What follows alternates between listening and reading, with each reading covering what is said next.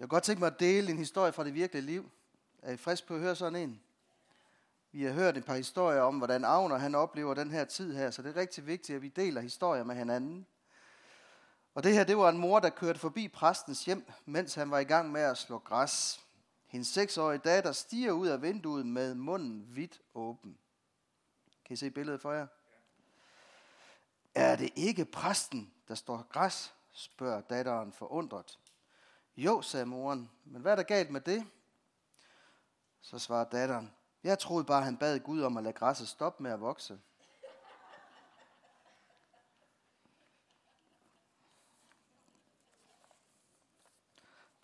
Den havde jeg ikke lige set komme. Er det ikke fantastisk med barnetro nogle gange? Men det skaber også en vis form for forventning her.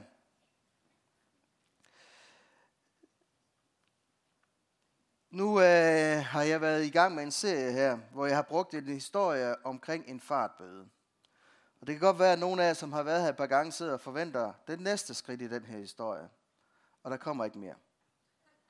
Så det kan vi lige så godt slå fast her. Men jeg vil godt tænke mig at dele en historie i den her uge. Fordi i tirsdags, der var jeg til et bestyrelsesmøde i, uh, i bestyrelsen for det, der hedder IAS, International Aid Service. Og inden vi starter bestyrelsesmødet her, der sidder jeg og snakker med en ung pige, der hedder Anna. Og øh, Anna her, hun har en øh, hjerte for, eller et hjerte for mission. Hun fortæller en fantastisk historie. Og den historie, den handler om, at hun er i kontakt med en ungdomspræst i en øh, menighed nede i Libanon. Og så fortæller hun en historie, hvor jeg tænker, wow, den er godt nok vild. Og hun, jeg var noget overrasket over den. Og så skriver jeg lidt til hende her i livets sidste dage og siger, okay, hun, øh, hun henviste til den her, og sagde, er det okay, jeg deler den lidt her den her formiddag? Og det sagde hun, det er helt i orden, og så sendte hun mig et link, hvor den her præst, ikke ungdomspræsten, men præsten egentlig fortæller den her historie. Og det kunne jeg godt tænke mig, vi så lidt af her. Den er på engelsk. Og nu lader jeg bare lige ham fortælle, og så skal jeg nok genfortælle omridset af den her historie bagefter. Så lad os lige følge med her. Lebanon, another hotspot in the Middle East, where one Beirut pastor, wow, he is thanking God for a Holy Spirit hunch that he says saved the lives of his church members from that massive explosion in Beirut. Pastor Saeed Daib said he felt the need to send everyone home early that day. He was so concerned over the risk of COVID 19, but little did he know the reality was far worse. 34 church members and 240 children gathered each day at his Life Center Church in Beirut, which is just a two minute drive from the site of the explosion. He says the blast blew the windows from one wall to another and took everything out in between, and no one would have survived. And Pastor Saeed joins us now by Skype. Pastor, thank you so much for being on the show. Thank you for hosting me, Wendy. Pastor, you say the day of that horrific explosion at the port in Beirut that you heard the voice of the Holy Spirit. What did he say to you? Yeah, we were meeting and praying at about 1 p.m.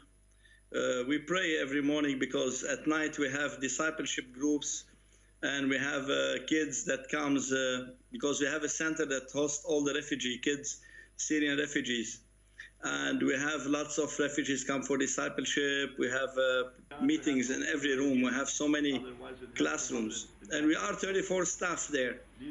So I, I was I, was feeling anxious. I don't know what happened to my heart, and I was feeling uh, not not at ease, and I don't know what to explain it. I felt something is going to happen. uh, Something bad is going to happen. We start praying, praying, but we didn't get the breakthrough. So I don't know why I was so rude. I went, everybody go home, go home, close everything and go home. Just close the center. Said, how, how come we have a commitments, we have meetings, we came long, long ways, long distances, and now saying go home. Said, I don't know why, but please go home and come on Sunday. It was a Tuesday afternoon. Wow, thank And goodness. uh, What went through your mind when when you felt the Lord tell everyone to go home? What were you thinking? Det, der sker her, det er, at præsten han er inde i uh, kirken her, hvor der ud over ham findes en masse børn i en børnehave, og forskellige former for institutioner. Og så er også en gruppe, som uh, tilknytter kirken her. Og lige pludselig så får han en indskydelse. Og den her indskydelse, det handler om, at I skal gå hjem. Inden nogen af jer sidder og får den indskydelse her, så bad han også over, hvad er det her for noget? Og han kunne ikke få freden. Han kunne ikke opleve den her fred, som vi havde sunget om her. Han oplevede, at han måtte handle på det her. Og selvom det var imod hans væsen her, han havde lidt svært med, at han skulle være så rude, som han kalder det her, uhøflig, så øh, smed han folk hjem. Og kort tid efter, han har smidt dem hjem, så sker eksplosionen nede på havnen. Og I kan se billederne her, at kirken bliver rimelig hårdt ramt. Og folk kan selvfølgelig begynde at tænke, okay, hvis ikke han havde handlet her, så, øh, så var det en, en katastrofe for kirken. Og da jeg hørte den her, og da jeg så øh, klippet her, så tænker jeg selvfølgelig, wow, hvor er det her vildt. At Gud han advarer på den måde her. Er der andre, der har tænkt på den måde? Er det ikke fantastisk? Men det jeg sådan tænker lidt over, da jeg har reflekteret lidt over den, det er, at vi øh, kan hurtigt blive fokuseret på resultatet her, som gør, at det er vildt. Men det jeg synes, der var lige så vildt, det er, at det var bare en lille indskydelse. Det var ikke et eller andet skilt, der stod på væggen, eller et eller andet her. Det var bare en lille stemme, der sagde til ham og forstyrrede hans fred og sagde, I skal gå hjem nu. Den her historie her, den boblede i mig, og jeg havde simpelthen bare lyst til at dele den. Så her i øh, dagen efter, der var jeg sammen med nogle øh, andre, og vi sad og snakkede, og jeg kunne ikke lade være, så jeg fortalte den her historie. Og jeg, jeg synes jo, den var helt vild her. Så blev jeg en lille smule overrasket over øh, responsen på den. Fordi den person, jeg sad, øh, som er en troende her, og fortalte historien her, så kunne jeg godt se på vedkommende, at den var rigtig svær at sluge, den her historie. Og vedkommende sagde, det er godt nok spekulativt det der. Og, jeg, og det var ikke den her reaktion, jeg havde forventet. Men det gik op for mig, da jeg tænkte over det. Vedkommende er slet ikke der, hvor jeg er i forhold til Helligånden. Og vi snakkede lidt om det, der var ikke noget negativt her. Men det gik op for mig, at vedkommende havde slet ikke hørt sådan noget her før. Og derfor var det her lige pludselig noget mere vildt, end det jeg synes det var. Jeg ved ikke, vi kan følge mig den tanke her. Men det udfordrer mig. Det udfordrer mig at sidde og dele et vidnesbyrd, en historie, og så ikke få den respons, jeg egentlig havde forventet. Øhm, og så øh, igennem den her uge her, jamen så har jeg tænkt en del over det her. Og der er det gået op for mig, at vi har faktisk brug for at blive udfordret en gang imellem. Det har vi. Og så kan det godt være, at du sidder og spørger, hvorfor nu det? Vi har lige sunget om, at vi skal have Guds fred, og så står præsten her og siger, at vi har brug for at blive udfordret. Og jeg er glad for, at du spørger, hvorfor nu det? Fordi hvis ikke vi bliver udfordret en gang imellem, så er der faktisk en latent fare for, at vi kører fast. Og en anden ting, det er, at udfordringen er faktisk med til at gøre vores tro levende. At vi en gang imellem bliver udfordret på den, så vi er nødt til at stoppe op og spørge os selv, hvad sker der lige her? Og det er klart, nu har vi nævnt coronaen adskillige gange her, og der er en del mennesker, som spørger sig selv lige i øjeblikket, hvad er det lige, der sker her? Så derfor så har vi brug for at blive udfordret en gang imellem. Og det er faktisk sundt. Så det, jeg godt kunne tænke mig at dele med jer her i dag, det er nogle tanker, som for nogen vil virke udfordrende her. Og det er helt okay. Konteksten af det her, det er, at øh, jeg har været i gang med at læse Johannes evangeliet. Og det, der er gået op for mig, Øh, jeg har læst det i, i, samtidig med, at jeg har haft sådan en uh, studievejledning ved siden af, det er, at Johannes evangeliet, den er bygget op omkring syv forskellige mirakler. Og Johannes, han bruger ikke ordet mirakel, han bruger ordet tegn. Og hvis man går ind og kigger på det, så kan man se, at Johannes er ikke øh, kun optaget af, at miraklerne sker, men han går også ind bagved og siger, okay, øh, han bruger de her mirakler til at sætte fokus på nogle ting her. Og øh, hvis man går ind og overordnet ser, så er der et par skriftsteder her. Øh, hvis jeg lige får min powerpoint op. Og de to skriftsteder her, de beskriver egentlig øh, essensen af, hvad er det, øh, Johannes han egentlig har gang i her. Og hvorfor bruger han de ord her. Øhm.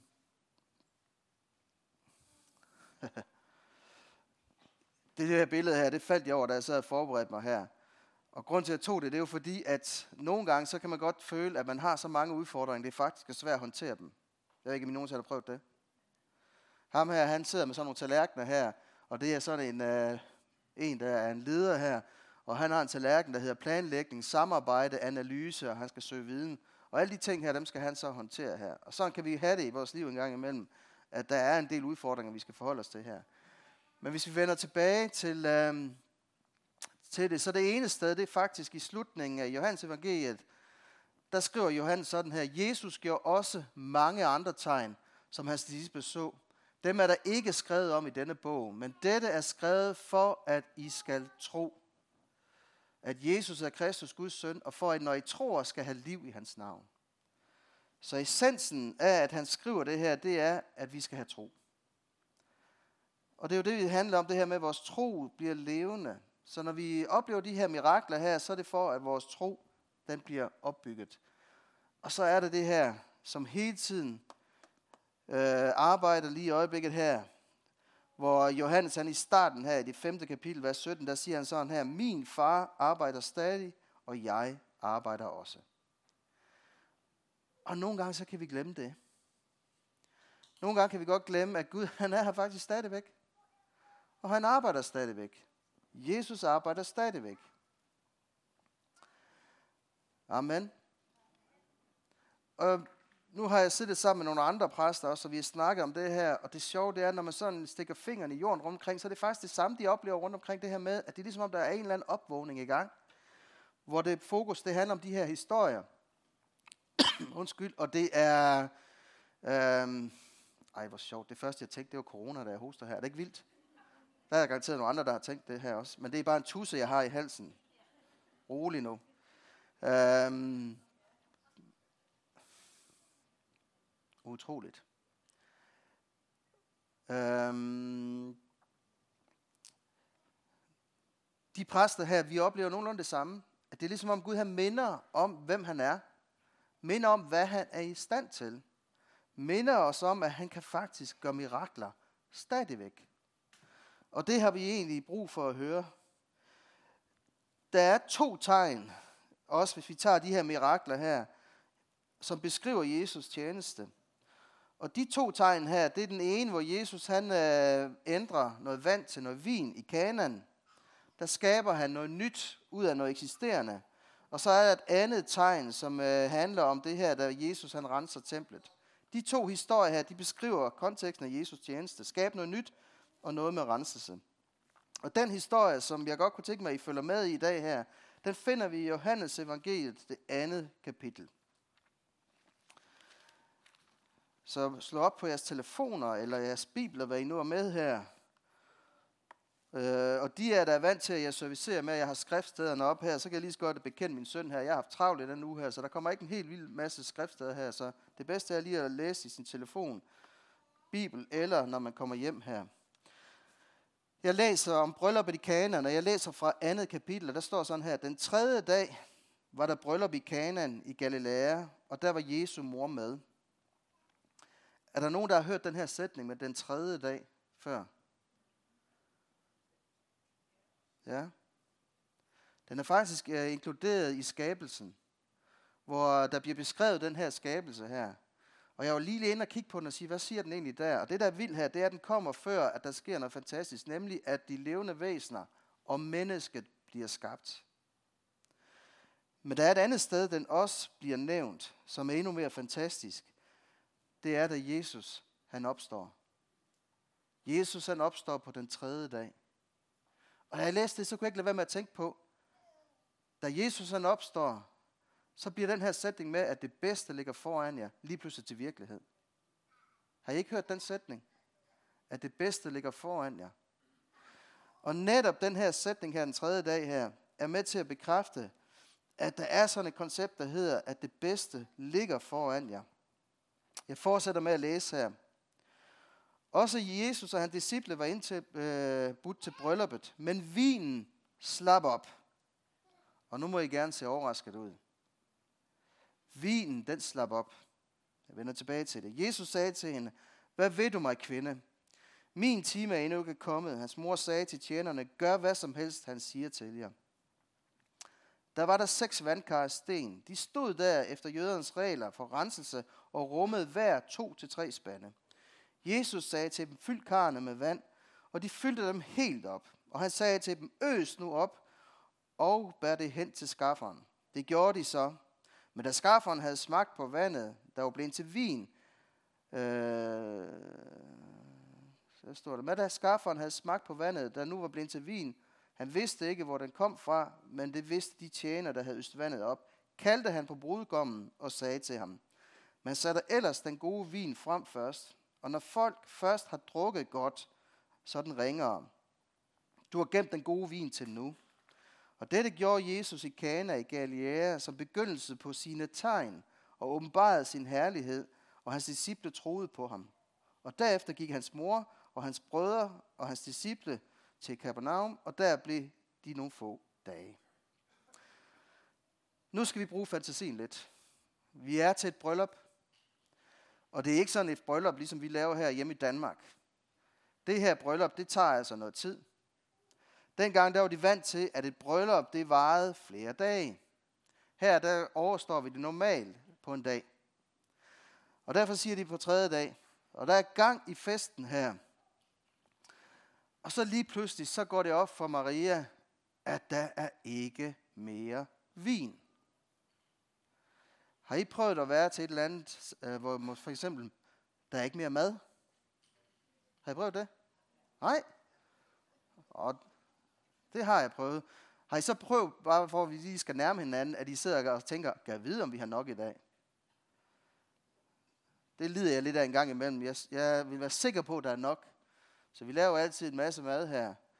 Men lige pludselig så sidder de med noget, der er kernen i det her bryllup her, det er, at der er ikke mere vin. Og så sker der egentlig noget, som er et rigtig godt billede her. Det er faktisk, at øh, Maria, han henvender sig, eller hun, Maria D.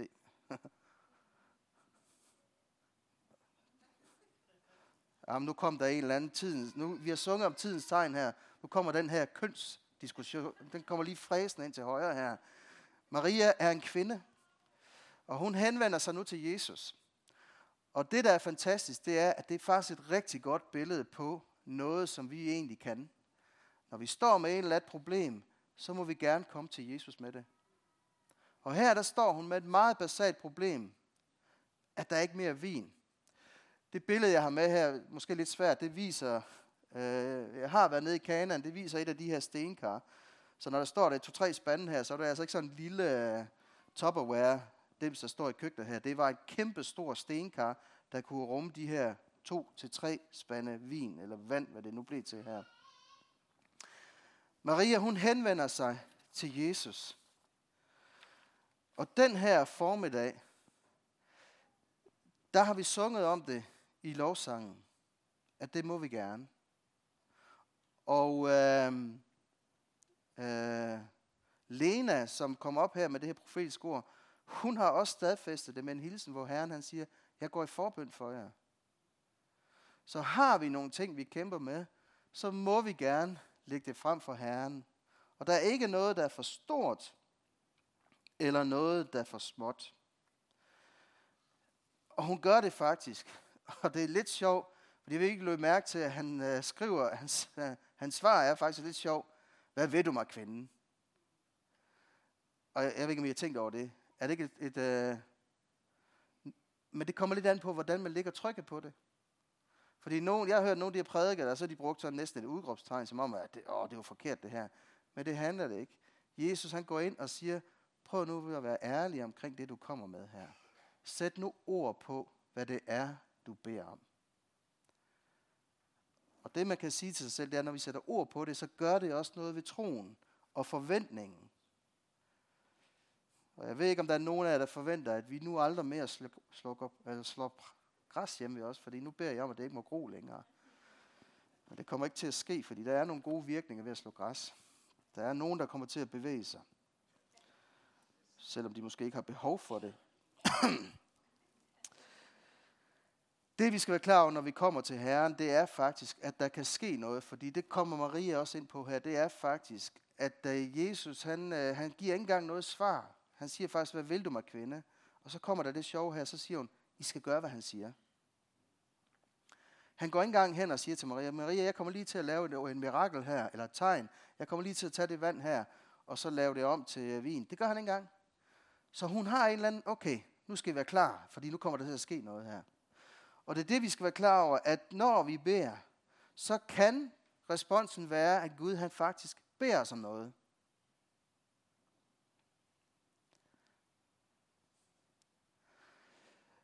Og det skal vi være klar til.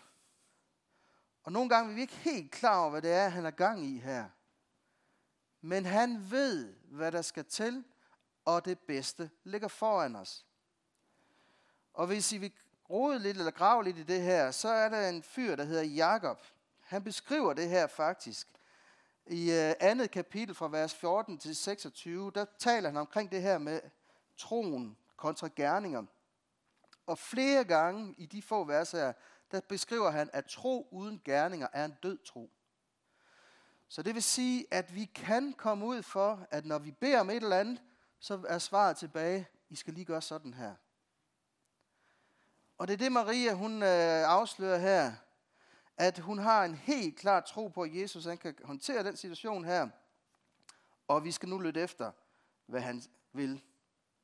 Giver det mening? Tak skal I have. Det næste, der sker... Tak skal du have, Preben. Eller det, åh, kom jeg til, det er jo Jeppe her, ja.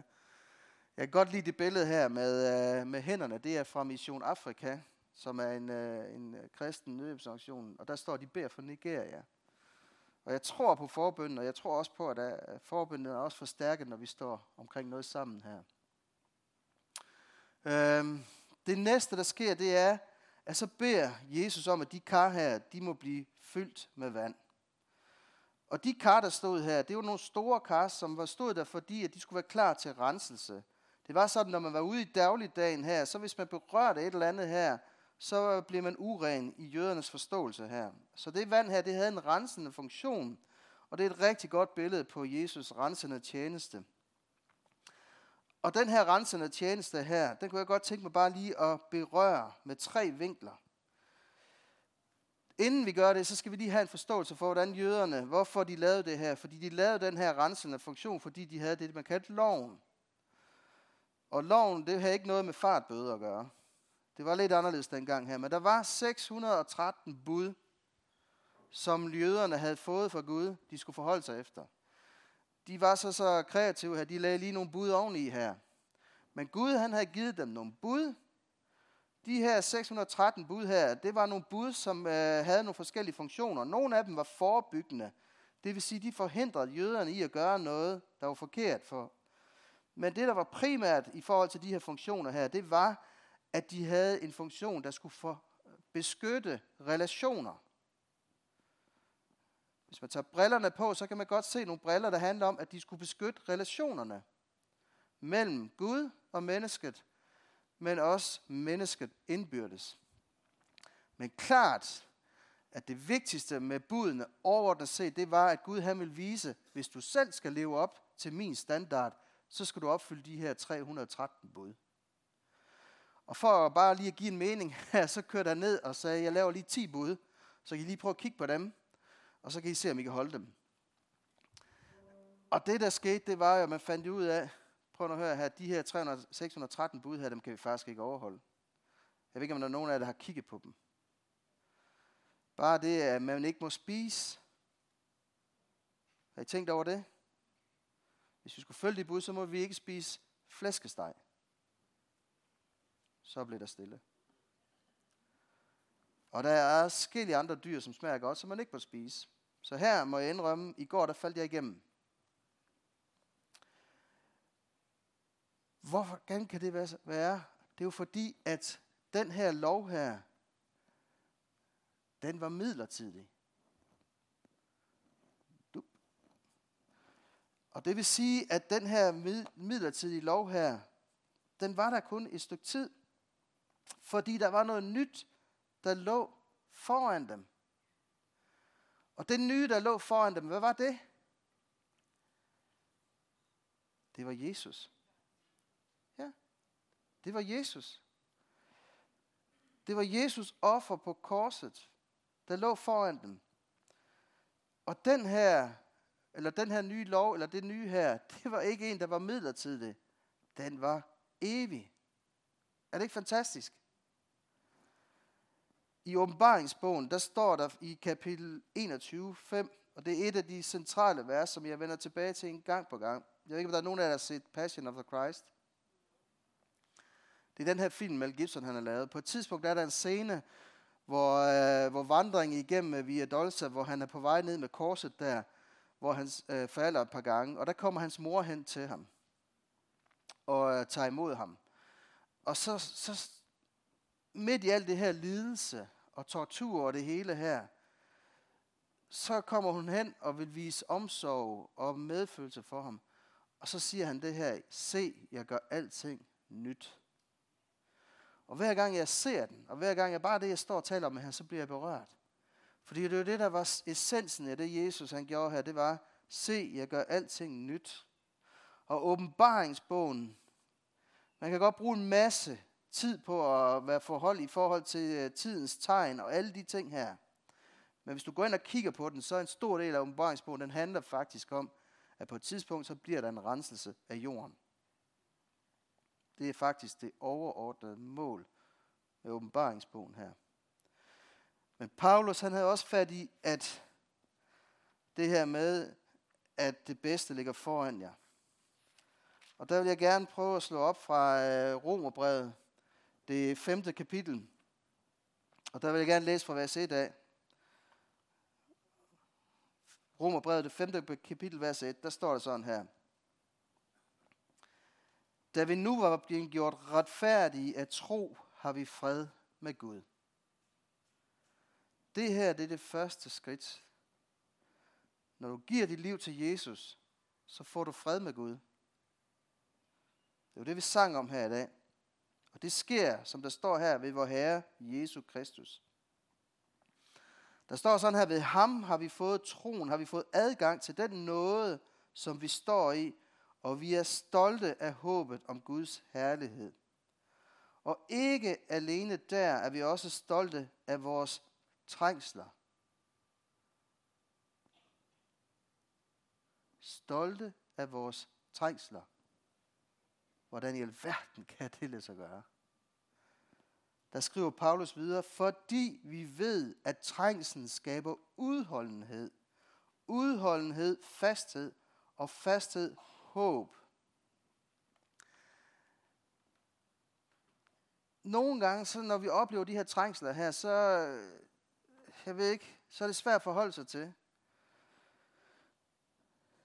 Men prøv at tænke på, at nogle gange, så er det faktisk en del af det, der sker omkring os, fordi der er noget, der ligger bedre foran os. Læg nu mærke til, at jeg siger nogle gange.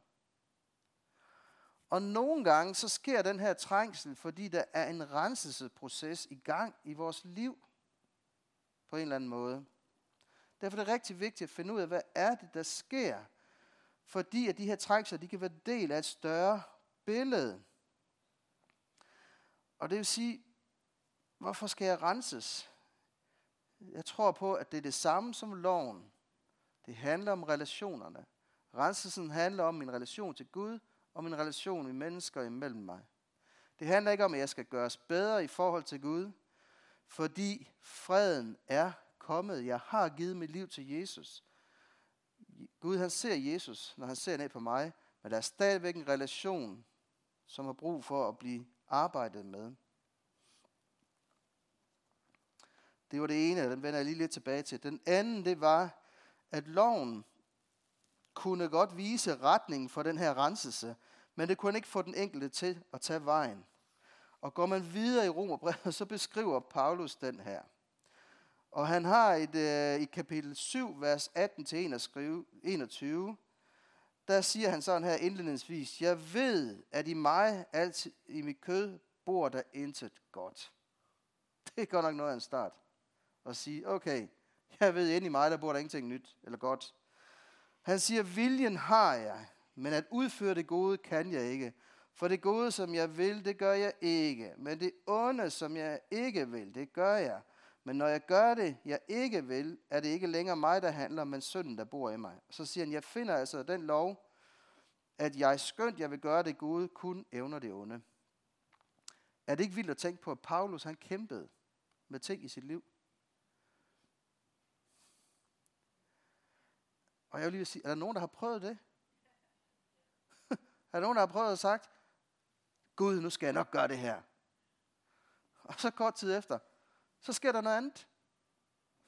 Nogen, der har prøvet det. De behøver ikke række hånden op. Det er sådan et spørgsmål, hvor man ikke skal have den her respons her. Vi kender det alle sammen. Vi kender, at vi tager nogle beslutninger, og der også bliver peget på nogle, liv, nogle ting, men det er ikke altid, vi får handlet på det. Og selv Paulus oplevede det her.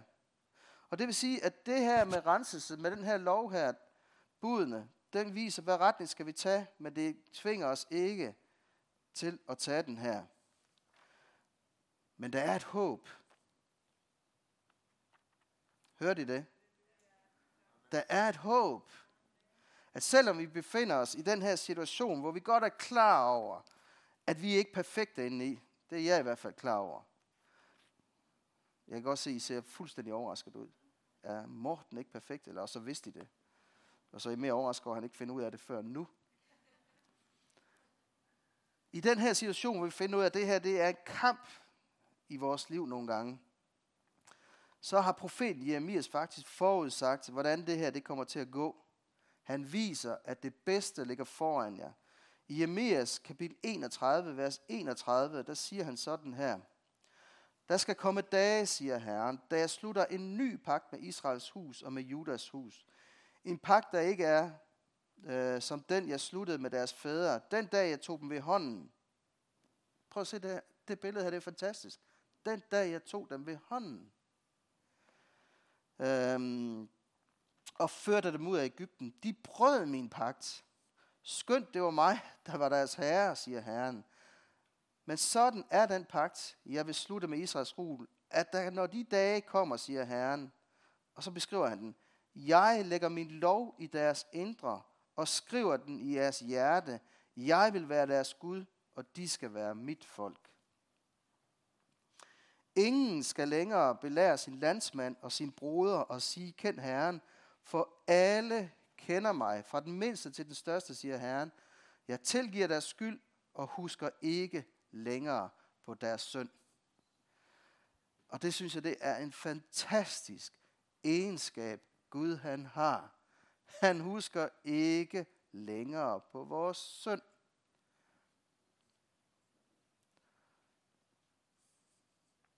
Hvad med os mennesker? Husker vi på synden? Hvis et andet menneske har begået et eller andet imod os, husker vi det så? Det gør vi. Så der er stadigvæk noget, der er brug for at blive arbejdet med og renset med. Men håbet, det er stadigvæk, at Gud, han har styr på det. Han har lagt noget i vores hjerter, som ender med, at det her, det er gjort op. Er det ikke fantastisk? Den sidste ting omkring det her med lovens rensende virkning her, det er, at lovens åndsforladthed blev afsløret i bevæggrundene. Og det, det handler om her, det var, især hvis man læser de her fra især her, så kunne man godt se, at de havde gang i mange ting her. Men det handler dybest set om motivationen. At der er der også brug for en, en renselse her. Og der kan jeg godt afsløre, at lige i øjeblikket, der er jeg i gang med en rigtig spændende proces, som handler netop om det her. Paulus han beskriver den proces her i 2. Korintherbrev, det 5. kapitel. Øhm, Han siger sådan her i vers øh, 14. Øh, til Kristi kærlighed tvinger os, fordi vi ikke har sluttet, at når en død, er alle døde. Og så siger han, og, og han døde for alle, for at de, der lever, ikke skal leve for sig selv, men for ham, der døde og opstod for dem. Det er her, vi snakker om motivationen. Det er her, hvor vi begynder at, at binde hele det kernen sammen. Det er et spørgsmål om, når vi gør de ting, vi gør, hvorfor gør vi det? Og der, hvor det spørgsmål, der har provokeret mig lige i øjeblikket, det er det simple spørgsmål her. Hvorfor gør du det, du gør? Og jeg er helt, øh, jeg har tilladt Gud at gå helt ind, helt tæt på, hvor vi er i en proces. Og den proces, den startede ganske enkelt ved, at jeg, jeg støder på en fyr, der hedder Peter Tænker, som by, pludselig begynder at tale om, at det er muligt at tjene Jesus ud fra en hvile. Og jeg må da kende, at nogle gange, så har jeg ikke den hvile, når jeg tjener Jesus. Jeg tjener ham stadigvæk, men jeg kunne mærke, at der er stadigvæk noget, der mangler. Og jeg blev nysgerrig. Og nu er jeg i gang med at finde ud af, hvordan kommer jeg til at blive endnu skarpere på at, at, at, at hvad hedder det, tjene Jesus ud fra hvilen i, at det er ham, der har styr på det hele. Et lille reklameindslag. Jeg tror, den findes i bogsalt. Gør den ikke det, på Øjvind? Det er muligt, siger han. Jeg har set den derude. Så det ved jeg, at den gør. Ellers så kan den skaffes hjem her. Men hvis du har lyst til at gå ind og få sådan et, øh, et, øh, jeg vil lige sige et hovedeftersyn her, og blive udfordret lidt på nogle øh, simple ting her, så vil jeg anbefale den her. Øhm, fordi det, det egentlig handler om, det er nogle gange at stille sig selv spørgsmål. Når jeg nu gør sådan her, når jeg nu reagerer sådan her, hvorfor gør jeg det her? Og så er vi ved at være klar til at lande. Er I klar til en landing? Og nu, det sidste, der står, det er, at der stod, at disciplene troede på ham. Da han laver det her nummer med at fylde de her kar op og gøre vand til vin, så står der, at det var noget af det, som gjorde, at disciplene troede på ham. Og hvorfor troede på ham? Det var fordi, de så hans tegn. Og derfor er det vigtigt, at vi deler vores historie med hinanden. Der står også, at de så hans herlighed. Og det er jo det samme, der står, da Johannes han beskriver Lazarus, han bliver genoprejst fra de døde. Der står der, at hvis du tror, skal du se Guds herlighed. Så det er muligt at komme endnu tættere på ham og se hans herlighed her. Og hvordan sker det? Blandt andet ved, at vi deler historierne med hinanden. For et stykke tid siden, der var jeg ved at uddanne et hold instruktør i førstehjælp. Og der fortæller jeg altid fra starten af, at jeg er præst. Og så får jeg tit nogle samtaler under det forløb her. Og det skete også den her gang. Der sidder jeg for en samtale med en fyr omkring øh, det her med tro, kirke og så videre her. Så sidder der en kvinde skråt over for mig. Og lige pludselig så, øh, så siger hun der, ved du hvad, jeg har faktisk oplevet Gud, siger hun så. Og så spørger jeg, okay, hvordan det? Jo, siger hun så. Jeg øh, var i en situation, hvor jeg øh, red på en hest, og så styrte jeg ned og får smadret mere eller mindre hele siden. Skulderblad, ribben og så videre, hofte, var fuldstændig ødelagt. Så jeg var dømt til, at sådan skulle det være resten af mit liv. Og så tager jeg til et Hans Børnsen møde, sagde hun. Jeg var ikke troende eller noget som helst, men jeg havde hørt, at det her det var en mulighed. Og under Hans Børnsens møde, der bliver jeg helbredt. Skulderen bliver helbredt, overarmen bliver helbredt, ribben, ryg og det hele bliver sat på plads. er det ikke vildt? Men hun sidder og fortæller det sådan stille og roligt. Og jeg kan godt se, at vi sad de otte der ved bordet der. Ørerne, de var bare store. Fordi det, det er svært at gribe. Øhm, jeg har været i kontakt med en efterfølgende der. Og hun er ikke sådan en del af en kirke her, men hun fortæller sin historie. Så Gud bruger hende rundt omkring. Og det er det, jeg tror, det handler om, at det er troen her. Den sidste historie. Jeg kan I klare en mere? Jeg fik sådan en opmuntring her i, uh, i sommerferien. Og igen, det er det her princip med at dele historie. Her er for i sommer, uh, ikke den her, men igen, der var jeg op på sommercamp. Og under forbønden op ved sommercamp her, der kommer der en fyr hen til mig. Og han fortæller, at han kæmper med nogle forskellige ting her. Og så, og så siger han, kan du ikke øh, bede for mig? Og mens jeg står og beder for ham, så får jeg den her indskydelse og spørger ham, har du egentlig givet dit liv til Jesus? Da jeg spørger ham ad, så indrømmer han, det har han ikke. Øh, men han er i en proces.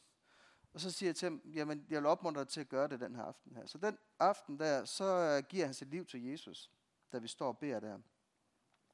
Han forsvinder i mængden. Der er flere tusind til det møde der. Og jeg tænker, åh, oh, jeg vil gerne lige hjælpe ham en tand videre. Så jeg siger til Gud, Gud, du må simpelthen bringe os sammen. Fordi den her historie var speciel. Øh, han hedder Morten. Det synes jeg også er specielt. Øh, det betyder ikke, at jeg ikke vil hjælpe dem, der ikke hedder Morten, men bare lige sådan en lille bemærkning her. Men jeg sagde til Gud, Gud, kunne du ikke godt lige bringe os sammen? Og så går jeg en tur rundt på pladsen, og så sidder han der. Og så lister jeg mig over til ham, så siger jeg, ved du hvad, skal vi snakke sammen? Og så sidder vi og snakker sammen. I to timer sidder vi og snakker sammen. Og det jeg får lov til, det er, det er at få lov til at dele de første skridt i troen. Og det vigtigste for mig der, det er at opmuntre ham til at komme i en kirke. Jeg sagde til ham, du har brug for et fællesskab, som kan hjælpe dig og stå sammen med dig. Og han tilknytter sig så et fællesskab. Og så har jeg holdt øje med ham lidt, spurgt til ham en gang imellem. Og så her i sommer, så får jeg lige pludselig et billede. Og det billede her, det er fra en uh, å. Og der står præsten for den her kirke og er i gang med at døbe Morten.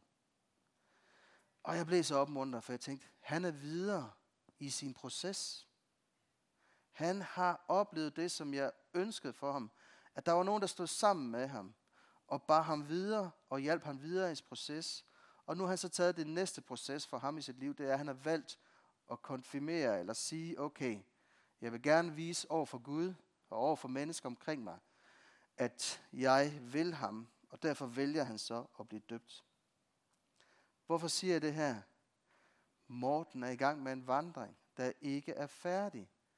Men stadigvæk, så ligger det bedste foran ham. Lad os bede sammen.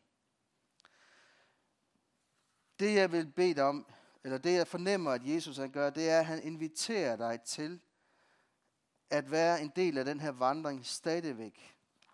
Han minder om, som Lena siger her, at han går foran os. Han er, går i forbøn for os her. Og den her formiddag, jeg kommer til at bede en meget enkel bøn her. Der vil jeg opmuntre dig til, læg det over til Jesus. Det du bokser med lige i øjeblikket.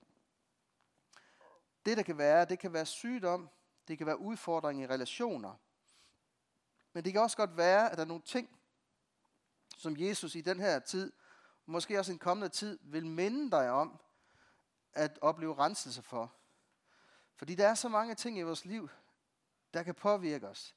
Det kan være alt fra det her med, at vi oplever, at der er gået galt i nogle relationer. Vi oplever, at der er nogen, der behandler os dårligt.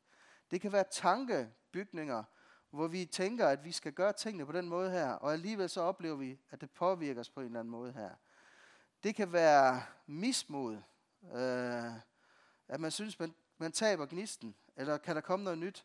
Der er så mange ting, vi har brug for, at vi kan blive renset for, men det er stadigvæk en proces, og det jeg vil opmuntre til, det er, tag nu et skridt ad gangen. Gå ind og bed Jesus om én ting ad gangen. Du må gerne bede om flere, men vær i forventning til, at han går ind og arbejder med én ting i dit liv ad gangen. Vil du være med til at bede om det? Kære Jesus, jeg takker dig, fordi øh, du er her midt i blandt os den her formiddag, far. Jeg takker dig, fordi at du er den, der kan gøre alting nyt, Jesus. Takker dig, fordi du offrede dig for vores skyld, for at netop det her kunne blive nyt. At forholdet imellem dig, eller mellem din far og os, kunne blive genoprettet, far. Nu beder jeg for dem, som sidder her den her formiddag, som oplever, at deres forhold til dig øh, måske er gået lidt på standby her. Der beder jeg om, du den kommende tid må opmuntre dem og styrke dem, så de oplever en fornyelse i deres relation til dig, Jesus. Jeg beder for dem, som oplever skuffelser, hvor de måske har bedt igennem ting, over ting i lang tid, og synes ikke, de har fået svar her. Der beder om, at du taler til dem, opmuntrer dem og, styr, og styrker dem i det til Jesus. Jeg beder også for dem, som ikke kender dig endnu her, at de i den her formiddag må tage en beslutning om, at vi vil dig, Jesus, og giver deres liv til dig, Jesus. Tak, far, at, øh, at vi også må give dig lov til at rense de ting, som er i os, som skal ud af os her. Uanset om det er oplevelser fra fortiden, nutiden, eller hvad det er her, at vi må opleve en renselsesproces. Så den her fred, den bliver stærkere, far. Og vi oplever, at det her frihed i livet med dig, det bliver stærkere, Jesus. Og nu beder jeg om en endnu stærkere fylde af din hellige ånd, her. Tak, at det bliver en endnu stærkere fylde, som fordriver alt mismod, men også frygt omkring os, her frygt, som vi sagtens kan blive påvirket af i den her tid, Jesus. Det beder dig om, far. Tak, at du er hos os, far. Og tak, Jesus, at du møder os lige nu her. Amen. Tak for jeres øre.